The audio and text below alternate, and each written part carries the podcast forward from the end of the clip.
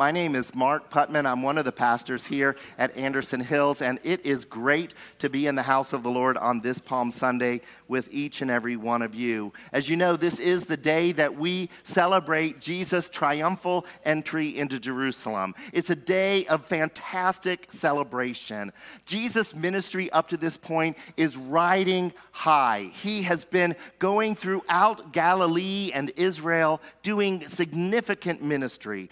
Most of Jesus' ministry took place outside the city of Jerusalem, but now he makes his way towards Jerusalem. And the city is packed. It's packed with visitors because it is the Passover celebration. The excitement is building up, the crowds are building up. It's like it's like Times Square on New Year's Eve in America. That's what you might think Jerusalem was like on that first Palm Sunday. And while Jesus made his way into Jerusalem, he stopped by a friend's house, his friend named Lazarus, that lived not far out of Jerusalem in the town of Bethany. And he raised his friend Lazarus from the dead, and Jesus' popularity soared through the roof. Crowds were following, they were pressing in, waiting to see Jesus. The crowds loved him, the religious authorities, not so much because they were afraid, they were worried that Rome was going to get Rome was going to get scared, that this man was getting too popular, too too too much. In fact, John's gospel tells us it is at this exact point that the Jewish leaders decided they had to do something, and that something they decided to do was to kill Jesus because he was becoming too popular. So when Jesus rode into Jerusalem on that Palm Sunday, it was really a very complicated political event, if you will. Yes, there was great joy and celebration on behalf of the people, but they didn't really understand everything that was happening. They shouted, Hosanna, as they cut down palm branches and they waved them at Jesus and, and laid them on the floor. Blessed is he who comes in the name of the Lord, they said. Hosanna to the King of Kings. And then in just a few days, those same people would be shouting, Crucify him! Crucify him! What happened? Maybe the people misunderstood the events of Palm Sunday. Maybe they thought Jesus was riding into Jerusalem as a victorious and conquering king, a political king, a victorious king who would overthrow the Roman occupying government. But the thing was, that's not the kind of king Jesus came to be. He didn't come to be a political king, he was not a political Messiah. No, Jesus' mission was so much bigger than that. Jesus' mission was to save the entire world, to redeem the reti- entire world from their sins, from your sins, from my sins, and to take the punishment we deserved. Today, we're going to be taking a look at the story of a man who was saved from death by Jesus. But unlike most of the other redemption stories that we've been studying in this series called Redemption, the man in today's story seems more like an, an accidental participant in the story. His name was Barabbas, and he's mentioned just briefly, but he is mentioned in all four Gospels. His story is kind of odd because it, it, his story seems almost like a little interruption in the story of Jesus' passion, death, and resurrection. But nevertheless, I believe his story is relevant to each and every one of us today. Now, to understand Barabbas and his story, you've got to understand a little bit of the backstory of what was happening in Israel during this period of time. Israel was under Roman occupation that means a foreign government was occupying the land. That means they didn't have freedom like we have. They were living under an iron fist. that might be hard for us to understand because most of us have lived in a land of freedom our entire lives. We've got freedom to do what we want. And, and we, the United States is a superpower. We, we're the power players. We're not the underdog typically. But imagine, if you would, for just a moment, if we were occupied by a foreign government, a government that, for the most part, we couldn't stand. What if all of our government leaders, what if everyone on every police force was put in place by a country like Russia or like China or like North Korea? How would you feel about that, living under that? Would you be scared? Would you be angry? Would you go underground and work to overthrow that occupying force? Now, Jerusalem and the whole surrounding province of Judea was ruled by a ruthless man named Pontius Pilate. Both Roman and Jewish historical sources outside of the biblical record tell us that Pilate was a very corrupt man, a very corrupt governor. He took bribes from people. He violently stomped down any resistance that tried to rear itself up. He routinely did things that were offensive to the Jewish people. He would take money that was put into the temple treasury, offerings meant for God, and he would use it to do Roman projects like build an aqueduct in his province. He, he brought Roman pagan symbols into Jerusalem and into the temple, things that were offensive to the Jewish people and to the God of Israel. Now, in his encounter with Jesus, Pilate knew that Jesus was innocent of all the charges that had been brought against him. Pilate wanted to release Jesus. But you see, the thing was, the Jewish leaders, they kept going around stirring up the crowd against Jesus more and more. They whipped people in a frenzy to crucify Jesus. Now, Pilate was no dummy, he was shrewd. He knew that he already had a really tense relationship with the Jewish leaders. Pilate knew he was sitting on a powder keg facing a very volatile situation. I'm reading this morning, beginning in Matthew's Gospel, chapter 27, verse 11. Now, Jesus was standing before Pilate, the Roman governor. Are you the king of the Jews? The governor asked him.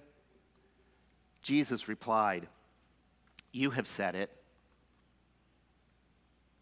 Now, this is an interesting conversation because Jesus had already told the high priest, Caiaphas, when he was being questioned by him, that he was the Messiah. Jesus told Caiaphas, You will see the Son of Man sitting at the right hand of the Mighty One and coming on the clouds of heaven. Now, that would have been no concern at all to Rome, to Roman authorities, to Pilate. They didn't care about internal religious squabbles in backwater provinces. No, the Jewish leaders twisted Jesus' religious comment and instead made it into a political statement by accusing Jesus of claiming to be their king. Now, that would be seen as a threat to Rome because there was only one king, one emperor, one Caesar. And when you occupy a foreign country, you don't have any king in place unless you want that king in place, unless they are friendly to you. Pilate wasn't falling for it. He could tell that the people were jealous of Jesus because he was so popular with the people. In John's gospel account, Jesus directly tells Pilate that his kingdom isn't even of this world. And so Pilate sees absolutely no reason at all to be worried about this Jewish king. He perceives the issue to be nothing more than internal Jewish bickering. And so Pilate gets this other idea. A new idea pops into his head. He thought he could make the whole thing go away by letting the crowd make the decision. Now, apparently, there was a tradition at that time that the Roman governor during the Passover would allow a prisoner to go free, kind of like a presidential pardon. Except in this case, the people get to make the choice instead of the president pardoning his buddies. So, picking back up in Matthew, verse 15. Now it was the governor's custom each year during the Passover celebration to release one prisoner to the crowd, anyone they wanted.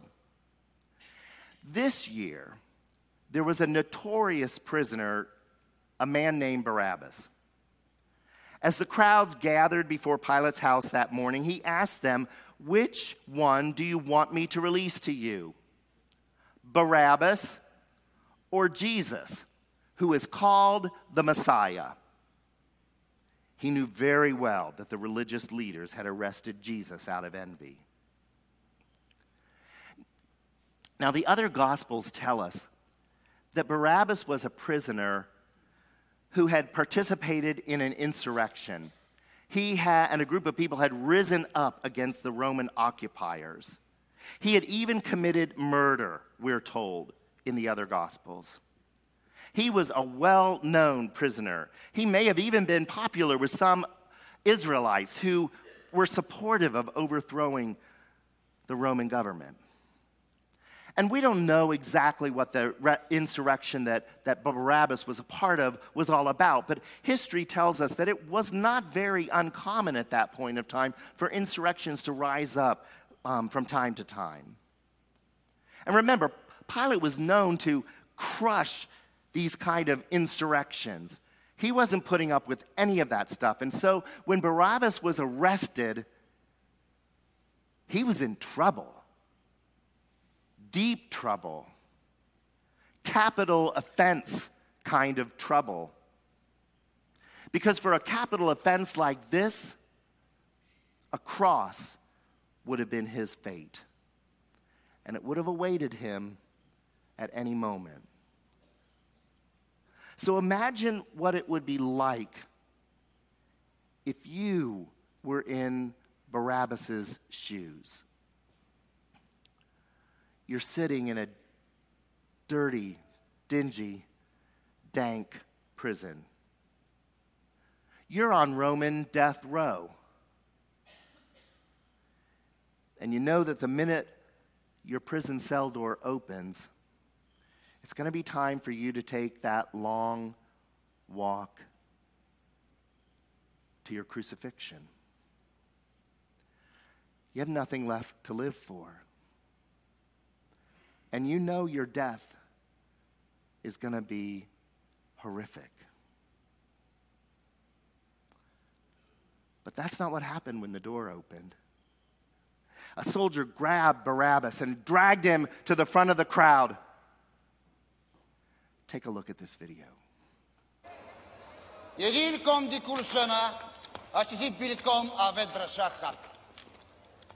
Anachna nachaksim beit рассекаяние Бараба.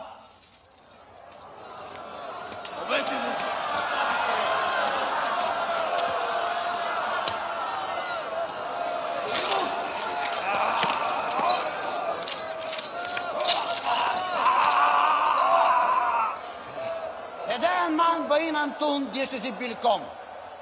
Рацеха Бараба, Оешуа, кримешияха. Oula, Meshiach, Oulame, Ouhalel. Je dis Baraba. Je dis Je.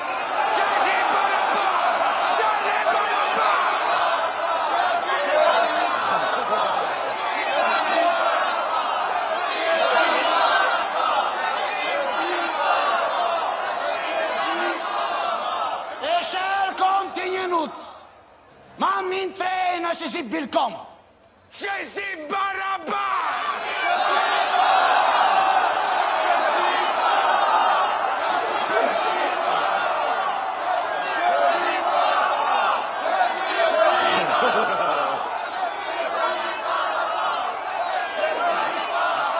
Liberate.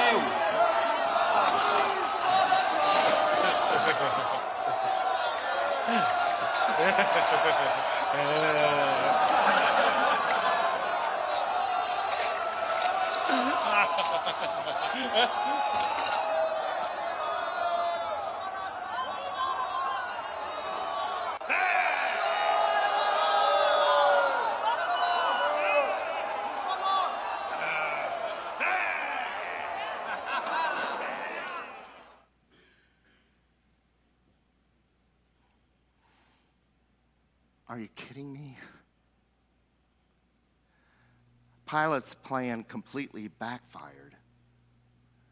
Barabbas is brought out before the people, and instead, instead of choosing to set Jesus free, the one who's done nothing wrong, the people, led by the Jewish authorities, shout to have Barabbas released and Jesus crucified. It's so unfair. Why did God even put this in the Bible? This story crosses the line.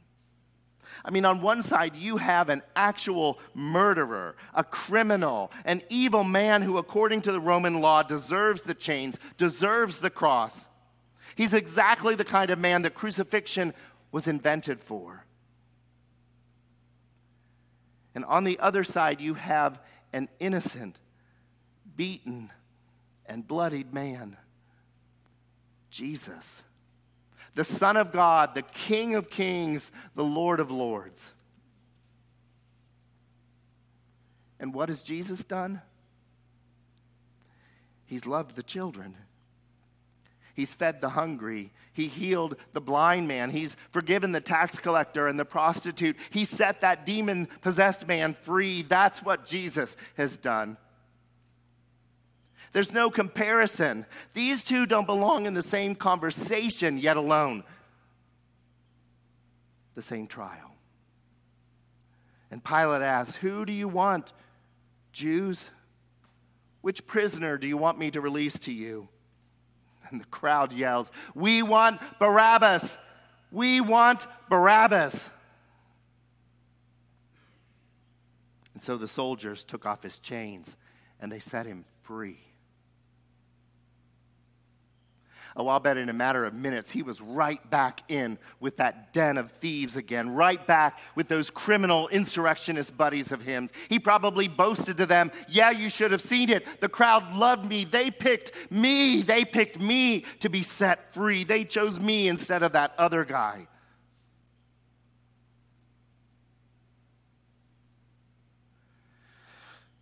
This is not an easy story in the scriptures. I mean, what, what Jesus is facing is hard enough. Yet the unfairness of this passage is it's mind-boggling. It should be Jesus, not Barabbas, who goes free. You know, as we've been exploring all of these stories of redemptions the last five weeks, it's been easy, hasn't it, to cheer for the ones who've been set free? Doesn't it warm our hearts when that prodigal son comes walking down the road home and he's embraced by his loving father? We cheer when the demon possessed man gets set free of a, a legion of demons and is now in his right mind. We are touched by Boaz and Ruth's deep love for Naomi. But what do we do with Barabbas? He's a scoundrel. I mean, how can we rejoice when he gets off scot free?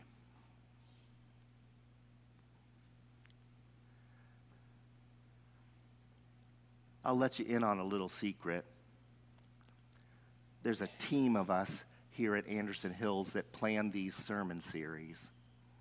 And they are planned out months in advance. This series was chosen months ago. And when Pastor John Ferguson and I sat down a couple of weeks ago to begin detailing and planning today's message, we looked at each other and it's like, what were we thinking when we chose to preach on Barabbas on Palm Sunday? We don't even like Barabbas. There's nothing redeeming about him. There's a whole bunch of other better redemption stories that we could have chosen for Palm Sunday. I would love to tell you that the book of Acts tells how Barabbas came to repentance and he became a believer in Jesus Christ, how he went around the Roman Empire planting churches and converting people how he maybe died a martyr's death for his love of his Lord Jesus Christ. That would make this passage today palatable, wouldn't it? But it'd be nothing more than a far fetched grasp at something the Bible is completely silent about. The Bible says nothing more about Barabbas. He disappears, never to be heard from again. Maybe he just went back to his life of crime. In fact, I think the Bible's silence about Barabbas after this story suggests that he did not do anything significant with his life.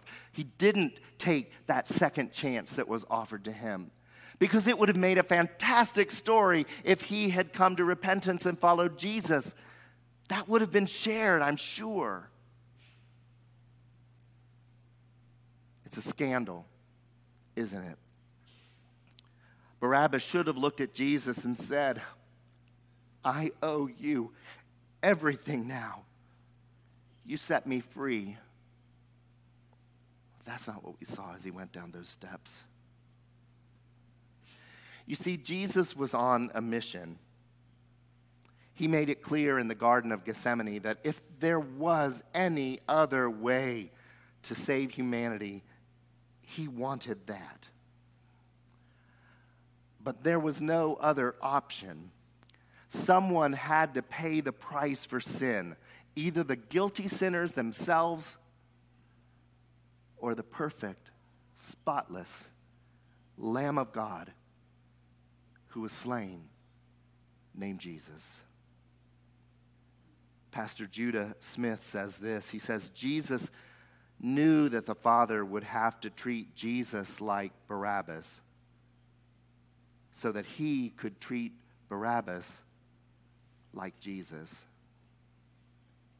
You see, Barabbas thought that it was the people who set him free. The people love me.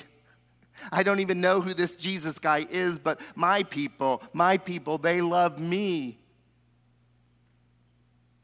Oh no. You didn't deserve it, Barabbas. You know, when I look at this story and prepared for today, I have to be honest, I don't even like Barabbas. He's guilty, but he gets away scot free. Jesus is innocent, but he gets the cross. Barabbas stands there, a free man, as Jesus goes to the post to get whipped and then to the cross to be crucified. Barabbas goes free. It makes us sick to our stomachs to think about it. No, it's upsetting. It, it, it makes us angry. Who does this guy think that he is? I mean, when I see the portrayal of Barabbas in that movie, don't you just want to wring him by the neck? Don't you want to punch him in the face?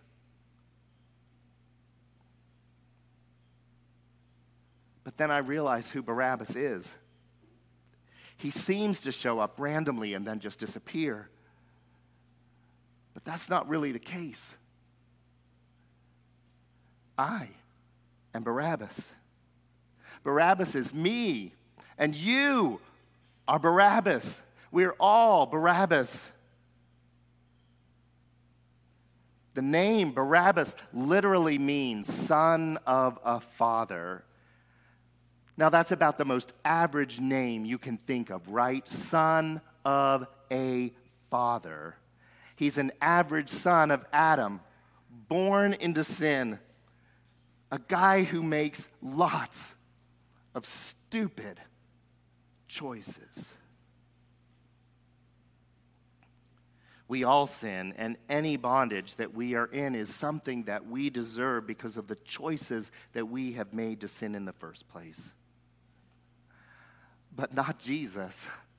Not Jesus. Jesus is the Son of God. Jesus was there at the dawn of creation, a part of the Trinity, the Father, the Son, and the Holy Spirit. It is Jesus who is worthy of all of our worship. It is Jesus who went to the cross willingly, willingly, because of his great love, because he knew that I am dead to my sins without his grace. So I am offered the gift of eternal life because of Jesus' sacrifice. No, he doesn't deserve death. But years before Jesus was even born, a prophet by the name of Isaiah wrote these words about the coming Messiah, about Jesus. He was despised and rejected, a man of sorrows, acquainted with deepest grief we turned our backs on him and looked the other way. He was despised and we didn't care. Yet it was our weaknesses he carried. It was our sorrows that weighed him down, and we thought his troubles were a punishment from God, a punishment for his own sins. But he was pierced for our rebellion, crushed for our sins. He was beaten so we could be whole. He was whipped so we could be healed. All of us, all of us, like sheep, have strayed away. We have left God's paths to follow our own, yet the Lord laid on him the sins of us all. Yes, I am Barabbas. And God looks down and says, I love Barabbas. I wanted him to go free. I wanted him to have a second chance. God sent his one and only son for Barabbas, who God knew would walk away from him. Jesus takes your sin and your guilt and your shame, and he sets you free. You can't earn it. You don't deserve it. But he freely gives it to you.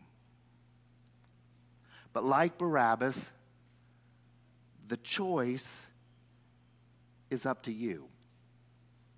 How are you going to respond to the love of God? The love of God that is offered so freely to you because of Jesus' life, death, and resurrection. Could it be? Could it even be that there is a God this scandalous, this generous, this inclusive with his love that he gives his life for every sinner? Yes. Yes. It is true. That's who our God is. And so the question is what are you going to do? With that gift today. Will you pray with me? Oh God.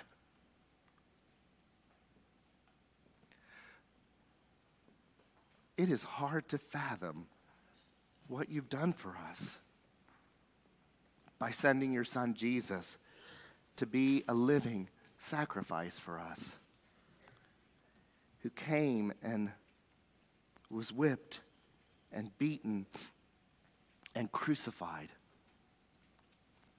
so that we might be made whole. It's unbelievable that you would love everyone in the world so much, even the Barabbases of the world, even the average son of a father, like every one of us here who's broken your law and deserves death, but to whom instead you offer life.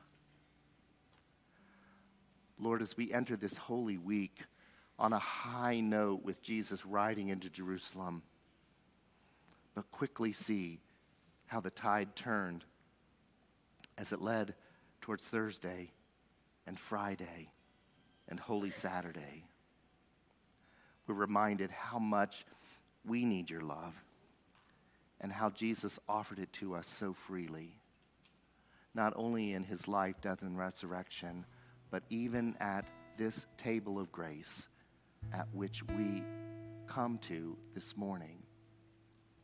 We're reminded how on the night that Jesus gave himself up for us willingly, because of his great love, he took bread and broke it and gave it to the disciples and said, Take, eat. This is my body, which is given for you. Do this in remembrance of me.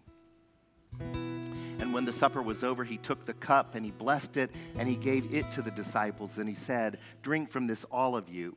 This is the cup of the new covenant poured out for you and for many in my blood for the forgiveness of sins.